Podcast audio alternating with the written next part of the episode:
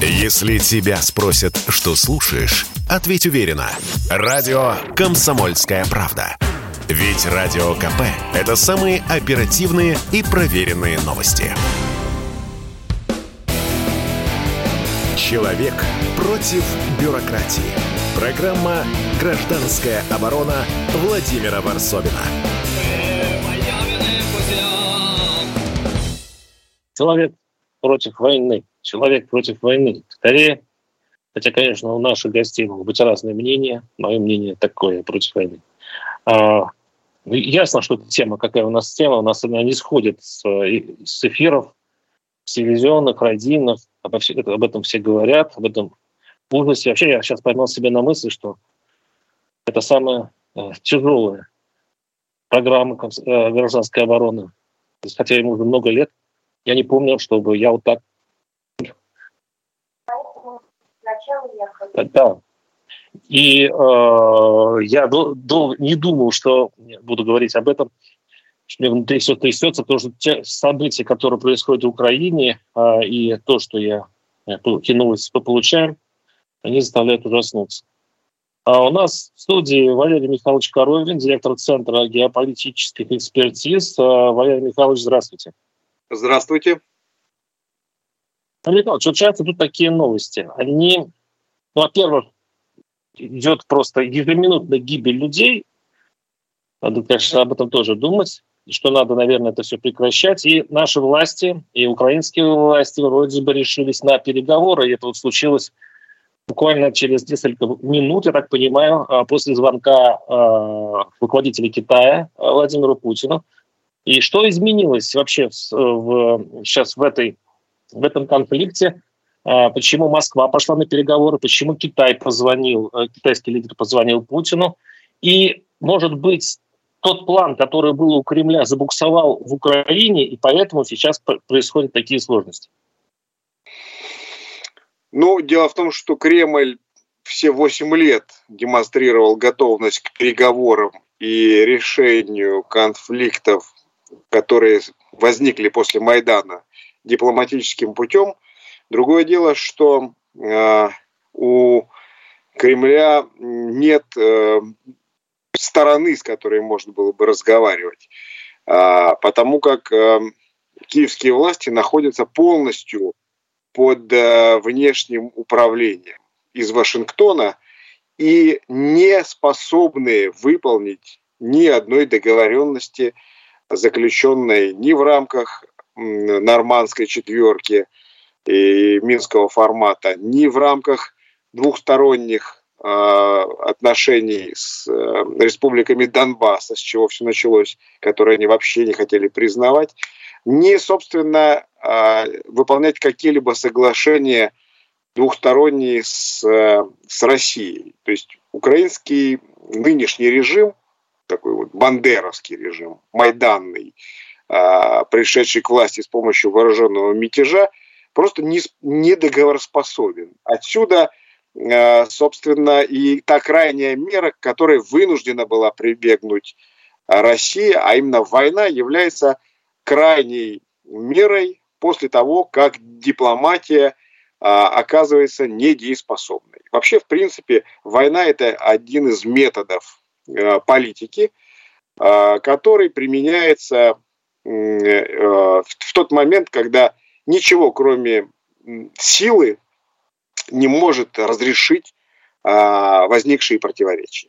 Вот тогда а, как бы, стороны прибегают к войне. То есть мы не из как бы такой вот не из излишней агрессивности, напротив, Путин крайне миролюбив, не из какой-то вот просто такой вот избыточной э, избыточного э, жажды крови или там какой-то чрезмерной ненависти к там, Михайлович, а вы, вы сейчас объясняете, почему Владимир Путин э, ввел войска, почему наши власти... Это все понятно. Сейчас идет речь о прекращении насилия. И сейчас, кстати, идут сведения, что уже в Киеве, в Одессе раздают оружие просто простым людям, стоят эти самые ящики с автоматами, и э, уже вот такие крайние меры, по, на это уже идут украинцы. И у меня просто, э, а почему нельзя все это прекратить?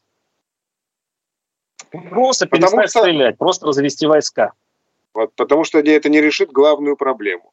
Центр Киева захвачен мятежниками в 2014 году. Это бандеровские нацисты, которые издеваются над населением Украины. Они же раздают а, оружие кому попало.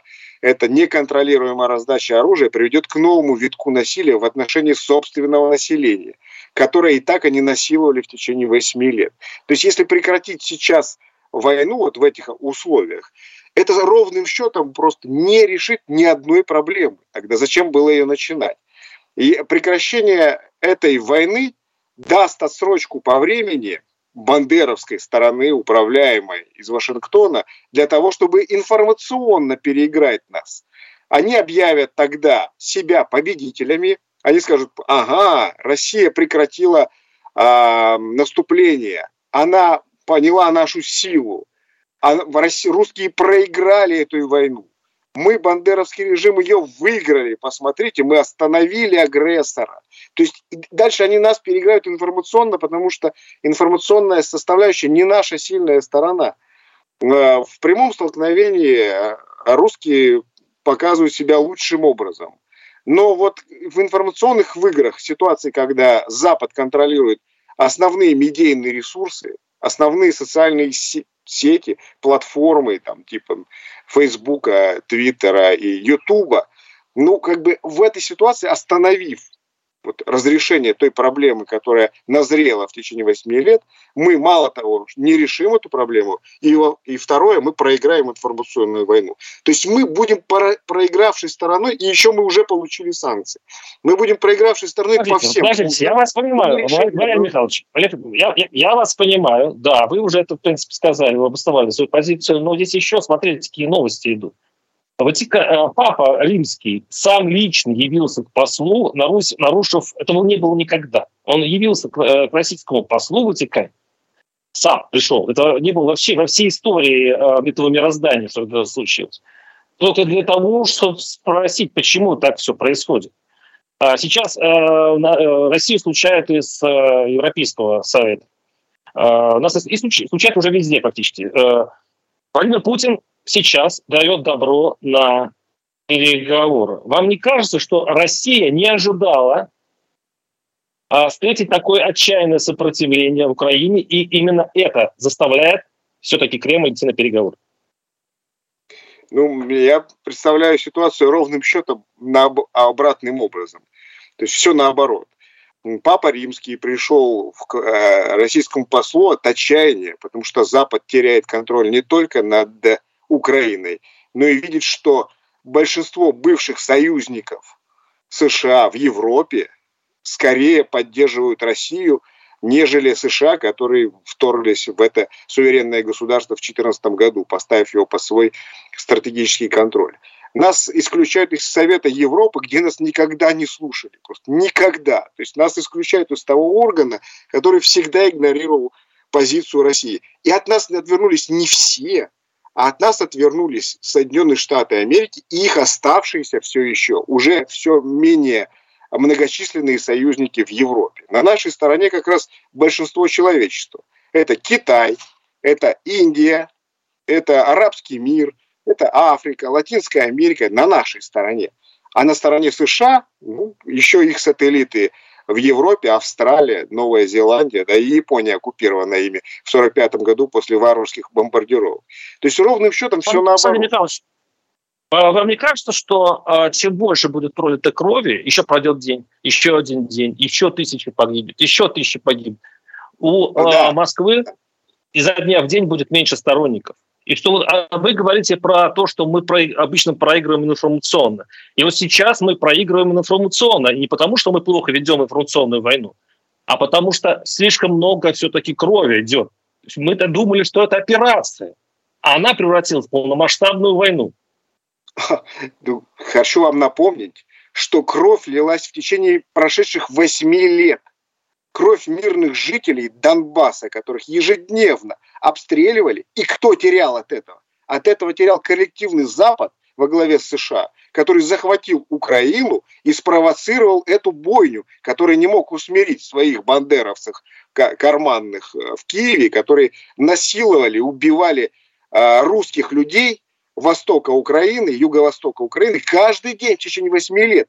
Мировое сообщество, как будто, вот мировое западное сообщество на самом деле, как будто бы не замечало этого, как эта кровь лилась. 10 тысяч погибших только по официальным данным за эти 8 лет. О какой крови вы говорите сейчас? Это просто копейки по крови, если можно так выражаться вообще, по сравнению с тем, э, чем обернулась э, российская миротворческая операция по зачистке Украины от э, бандеровских нацистских властей, установленных там, приведенных там к власти американцами с помощью незаконного мятежа в Киеве. Ну что, о чем вы говорите? И вот этот самый Запад, и вот этот самый Папа Римский просто даже не просыпался. Один вопрос.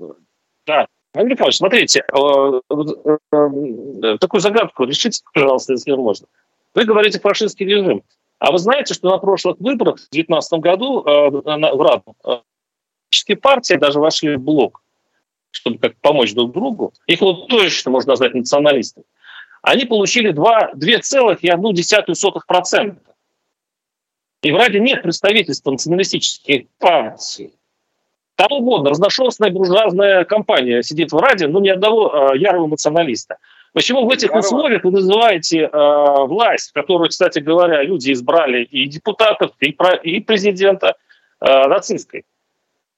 А потому... мы, мы об этом поговорим через, э, через несколько минут. А, у нас сейчас идет реклама, и этот, этот вопрос наш гость ответит обязательно. Владимира Варсовина.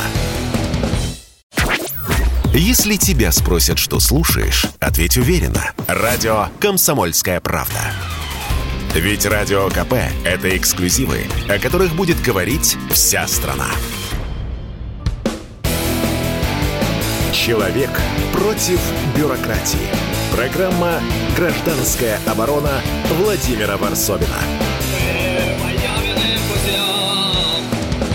Говорим о войне, какая же это операция.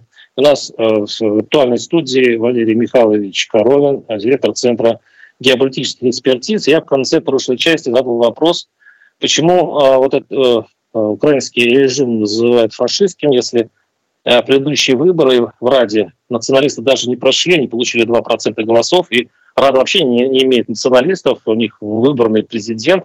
Почему у нас, наша пропаганда и вообще наша, наш телевизор а, упорно называет режим фашистский? Э, вот вы начали э, отвечать на вопрос, пожалуйста, продолжите, да. Дело в том, что э, националистическая идеология, идеология украинского национализма была вплетена в ткань Э, украинской политической системы после Майдана 2014 года. Она просто стала нормативной. А вот быть украинским националистом – это уже не маргинальное проявление своих радикальных взглядов. Это просто норма. Слава Украины, Украине, нацистский лозунг времен Второй мировой войны, бандеровский лозунг ООН-УПА – он стал просто нормативным для депутата любого Рады. Просто возьми, он будет «Слава Украине» орать. Ему отвечают «Героям слава». И это нормально теперь для истеблишмента. Вот это, это теперь центристская позиция. Вот в чем особенность нацизма? Нацистская идеология, идеология национал-социализма. В том, что она ставит в основу расовую теорию, то есть выстраивает иерархию народов. Вот что делают украинские националисты сейчас? Украинские политики, представители действующей власти, они выстраивают иерархию народов. У них украинец, то есть тот, кто присягнул идеологии украинства, это человек высшего сорта, он имеет какие-то права там, э, по крайней мере, номинальные. А вот если ты не украинец, особенно если ты русский, там, или венгер, или румын, ты не имеешь права разговаривать на своем языке. Ты вообще поражен в правах ты человек второго, третьего, четвертого сорта, цыган, там, еврей, молдаванин. То есть ты уже э, неполноценный в этом обществе. В этом э, специфика нацистской идеологии, которая стала нормативной для нынешней Украины. Вот, Валерий а... Михайлович, а вы мне сейчас, Валерий Михайлович, простите, но вы сейчас, вы мне сейчас описываете обыкновенную стра- азиатскую страну. Это условный Туркменистан. Я сейчас узнал Туркменистан. Я узнал Абхазию. Я узнал Узбекистан, Я узнал те, ровно те самые дружественные вроде бы нам страны, в которых русские, во-первых, были вытеснены выброшены, во-вторых, язык там русского вот практически нет, в отличие, кстати, от Украины. Там э, почти все говорят на русском. И поражены они в правах также, но при этом никто не вводит войска и не э, кошмарит, э, в общем-то, страну. А, дело в том, что Украина отличается от Туркменистана тем, что она создана на пространстве большой России из фрагмента русского народа, из которого искусственным образом через насилие лепят искусственного э, украинца. То есть украинство – это идеология, которая создает искусственную политическую нацию, чуж... настраив... на которую настраивается против России из русских людей. Представляете, какое извращение представляет из себя идеология украинства. Это часть русского народа, которая вот физически просто через, изнасилована вот этой чужеродной для нее идеологией.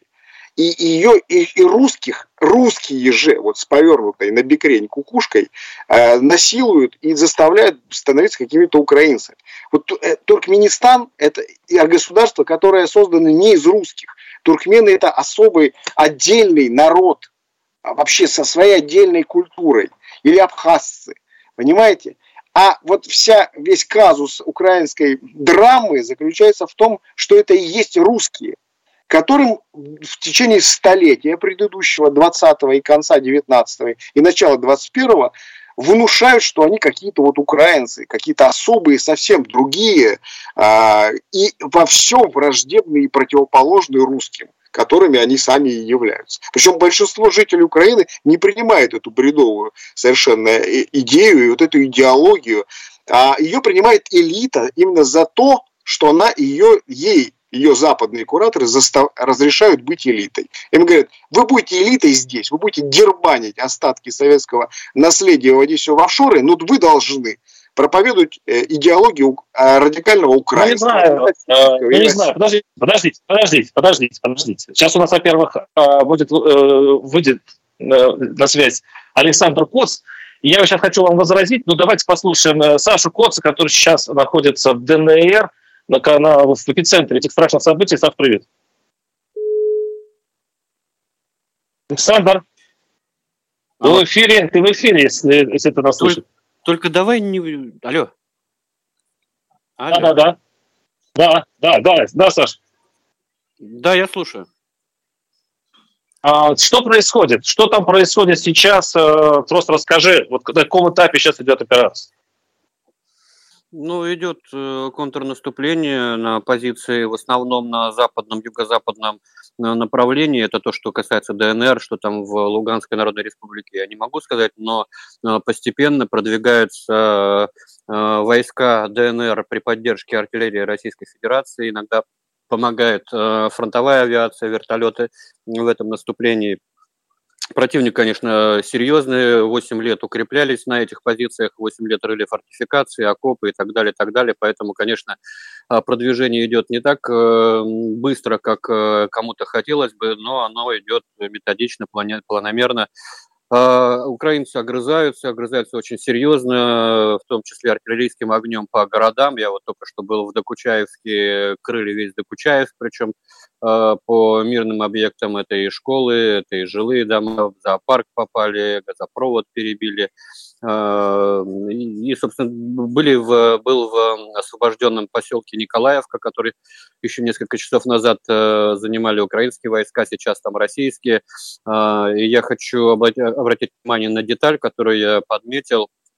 Э, я говорю вот о конкретном этом поселке э, Николаевка, пока он был под э, контролем вооруженных сил Украины, в нем артиллерийским огнем не было разрушено ни одного дома.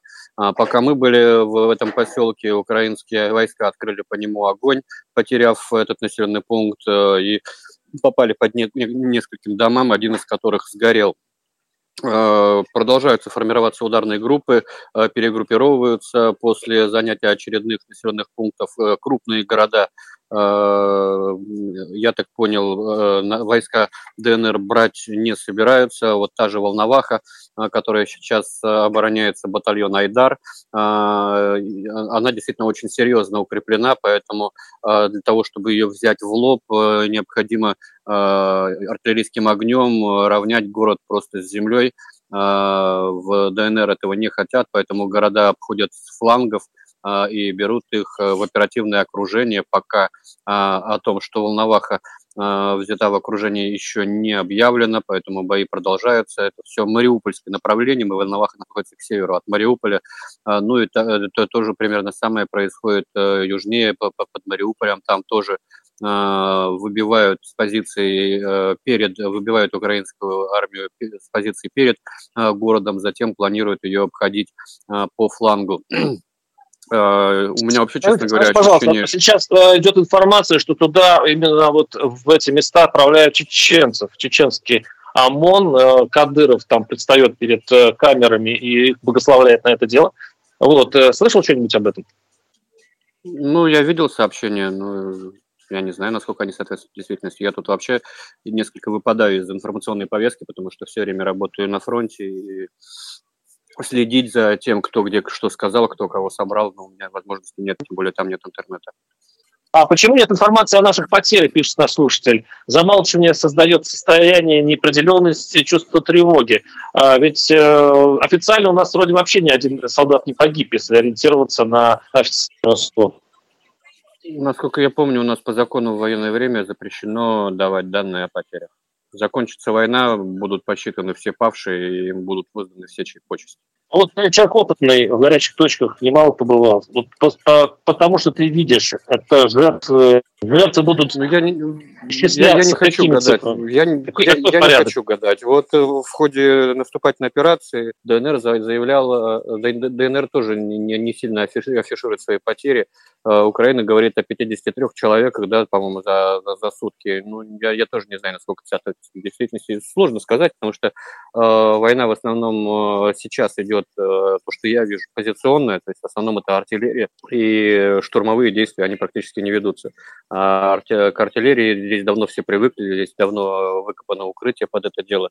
Э, если это не будет штурмоваться в лоб, э, то я не думаю, что счет пойдет на тысячи. Я думаю, что, скорее всего, вообще нет задачи брать штурмом города. Я думаю, основная задача – это взять крупные города в оперативное окружение, прорваться в Киев, взять под контроль Киев и, собственно, посадить Зеленского за стол на котором будет э, лежать акт о капитуляции с э, безоговорочным разоружением, собственно, а, таким образом эти города и будут сданы. Никто не хочет по ним лупить из артиллерии, это вызовет только лишнее Саш, спасибо, Саш, поэтому... Саш, спасибо большое.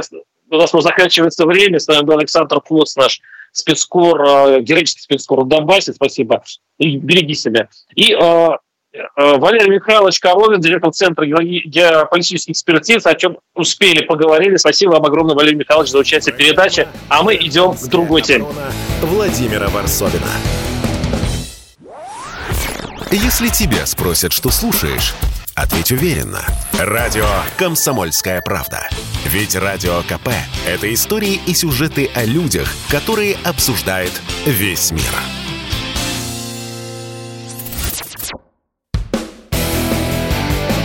Человек против бюрократии. Программа «Гражданская оборона» Владимира Варсобина. Наш слушатель, наш слушательница пишет. Уважаемый Владимир, за последние семь дней в ДНР погибло 8 мирных, из них 4 женщины. Вчера в школе были убиты две учительницы. А за неделю в Украине есть погибшие мирные, спрашивает а, Елена Николаевна. Вот Александр Клус у нас сейчас был в эфире и объяснил, что, а, видимо, после войны эта статистика появится. Сейчас официальной статистике этого нет. Говорят, что стараются обходить мирных жителей стороной, но это война. У нас сейчас на связи Александр Львович Сафонов, профессор финансового университета. Александр Львович, здравствуйте. Здравствуйте. А, Александр Львович, мы давайте все-таки посчитаем. А, очень важно понять, сколько будет стоить восстановление Украины. Понятно, что там взрываются мосты, понятно, что там э, повреждается инфраструктура, и все это придется восстанавливать победителям. И если победителем будет Россия, то можно уже сейчас представить себе масштабы разрушений. Знаете, сделать это сейчас крайне сложно, потому что мы с вами не можем э, посчитать, что в конечном итоге будет разрушено или не разрушено. Э, но в любом случае, скажем так, вот строительство одного моста э, стоит, э, ну, если брать наши российские деньги, несколько миллиардов рублей. Поэтому ну, вот, весь вопрос в том, что конкретно так сказать, затронет затронет, затронут военные действия, да, по крайней мере, так сказать, пока мы из сводок видим, что разрушаются только так сказать, коммуникации, связанные с дорогами, да, пока не тронуты железные дороги, пока так сказать, теплоэлектроцентрали, не трогаются электрические коммуникации, там, водные там, коммуникации – Поэтому пока, так сказать, вот речь идет только о разрушении э, дорожной э, сети. Ну, это, это получается все равно миллиарды. И ну, вот сегодня, сегодняшняя ситуация, вот сейчас давайте спокойно посмотрим.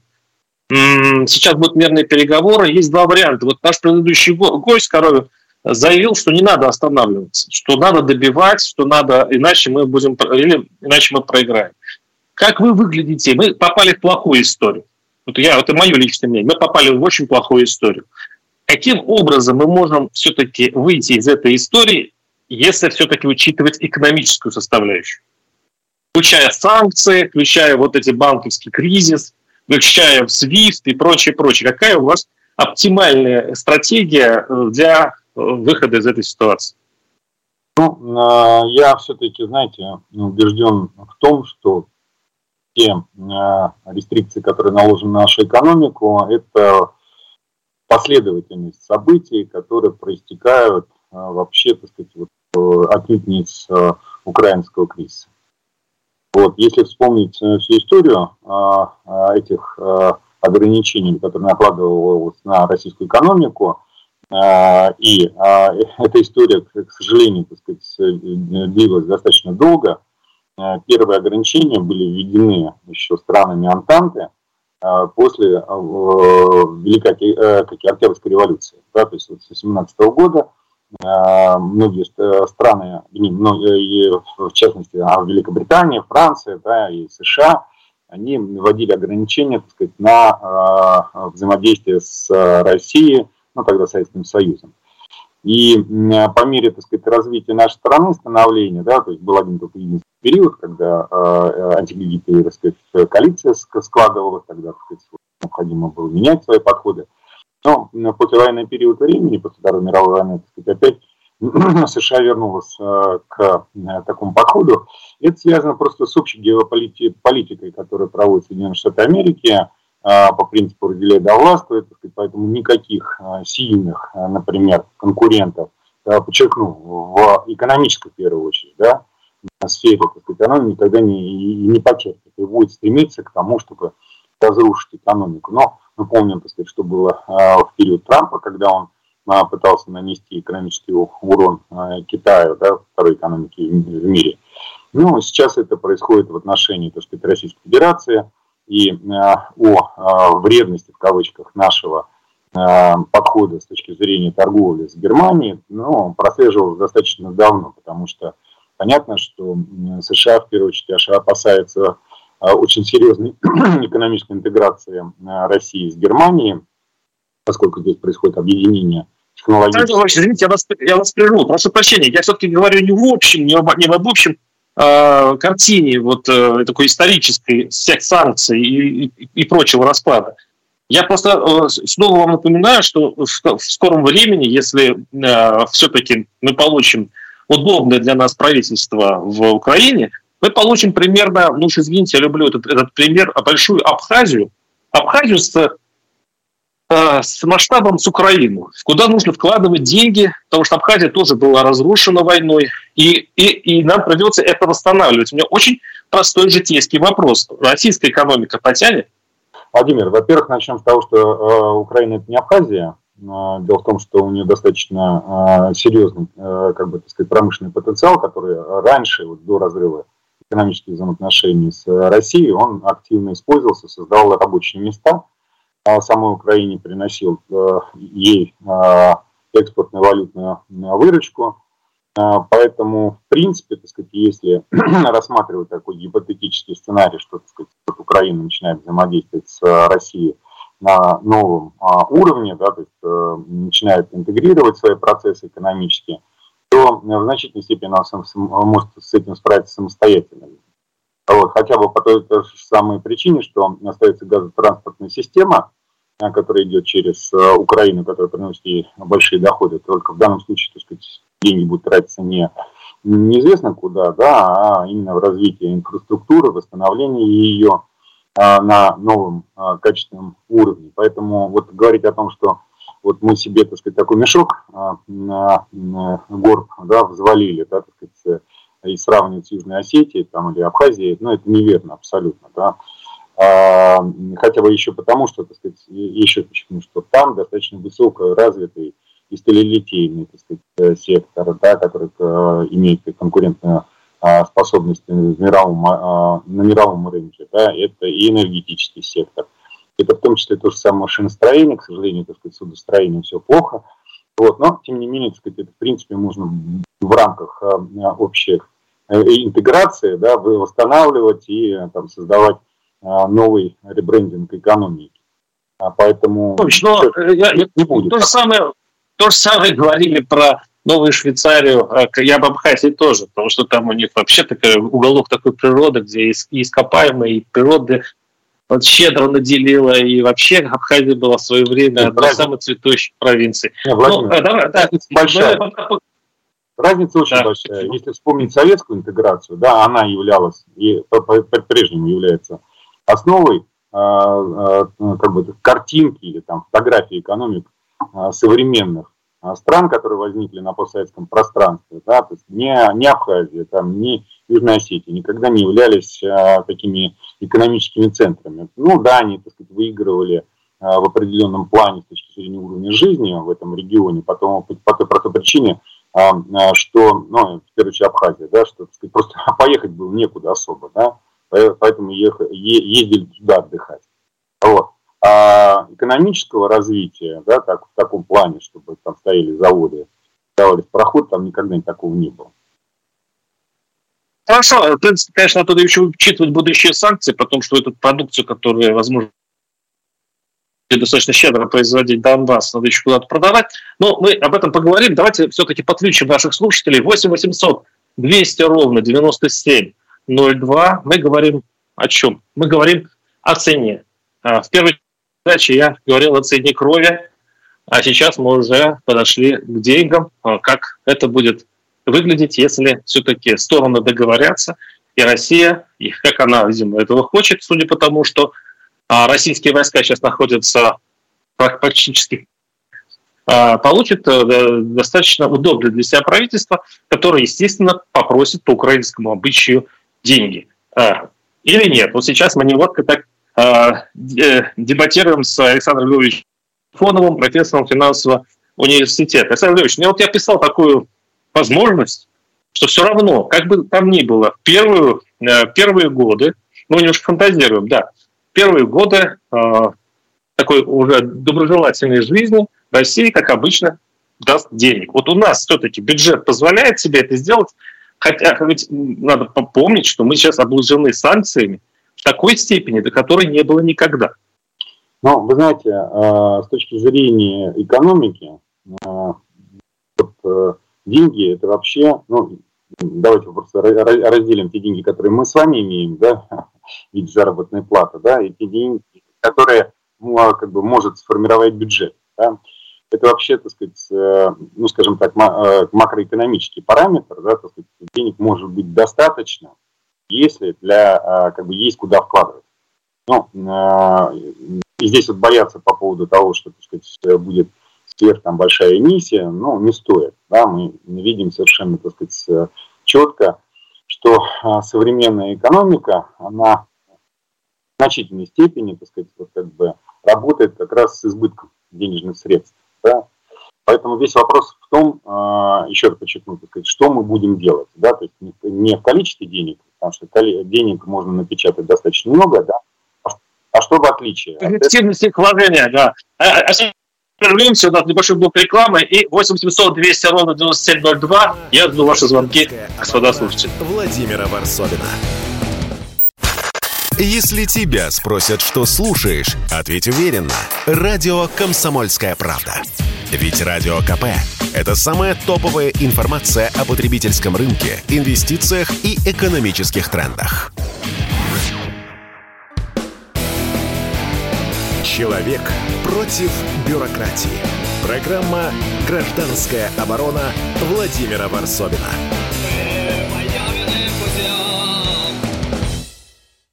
Добавить против войны. Ну вот буду я это делать. Никуда мое сердце оно не сможет просто так стучать, если рядом убивают людей и да, я был на Донбассе. Я был на Донбассе, я писал большой материал из Донбасса и писал об этом ужасе, который творился там.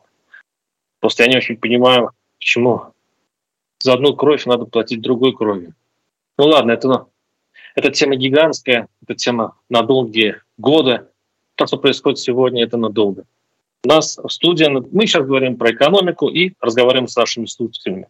У нас в студии Александр Львович Сафонов, напоминаю, профессор финансового университета, и э, наш слушатель 8 800 200 ровно 9702, напоминаю, наш телефон, и Александр из Челябинской области. Александр, слушаем вас. Здравствуйте. А, алло, а, здравствуйте. Ну, начинали эту передачу с того, что вот как бы там говорили, что э, переговоры вводить, вот. И у меня вот одна мысль как бы такая вот есть, что как бы вот эти предварять переговоры с нашей стороны, предъявить условия.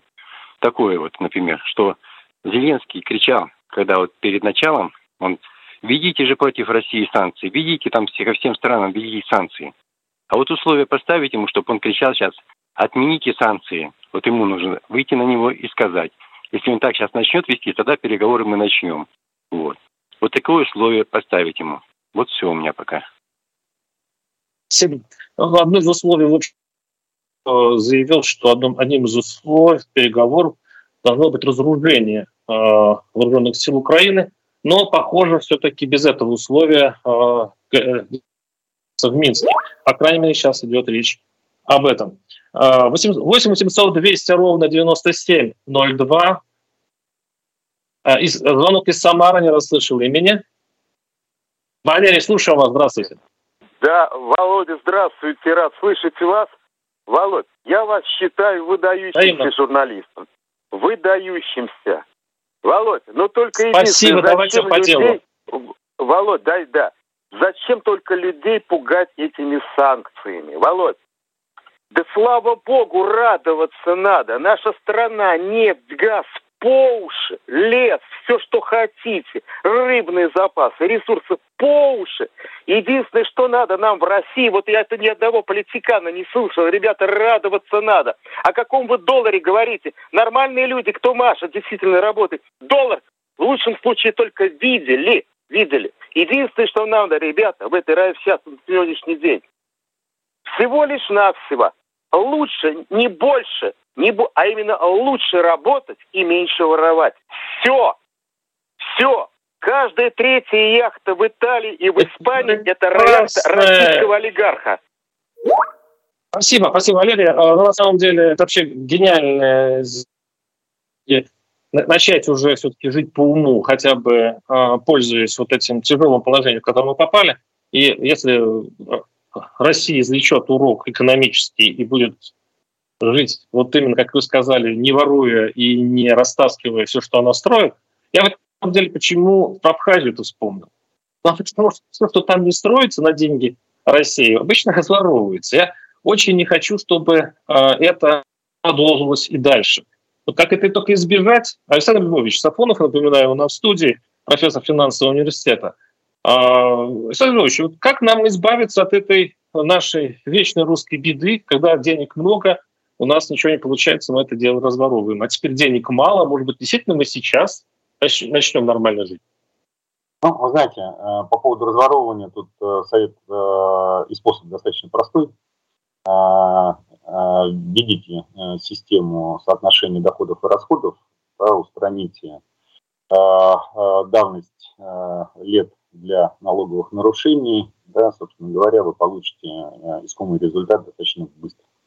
Ровно таким образом, сказать, все страны, которые боролись с коррупцией, они очень быстро приходили к закономерному результату. Да, возьмите всю ту же самую Италию, 40% теневого оборота в 80-х годах, да, ну, сейчас вот называют цифру порядка там, 15 значит, э, процентов, да, то есть ну, очень серьезное э, снижение.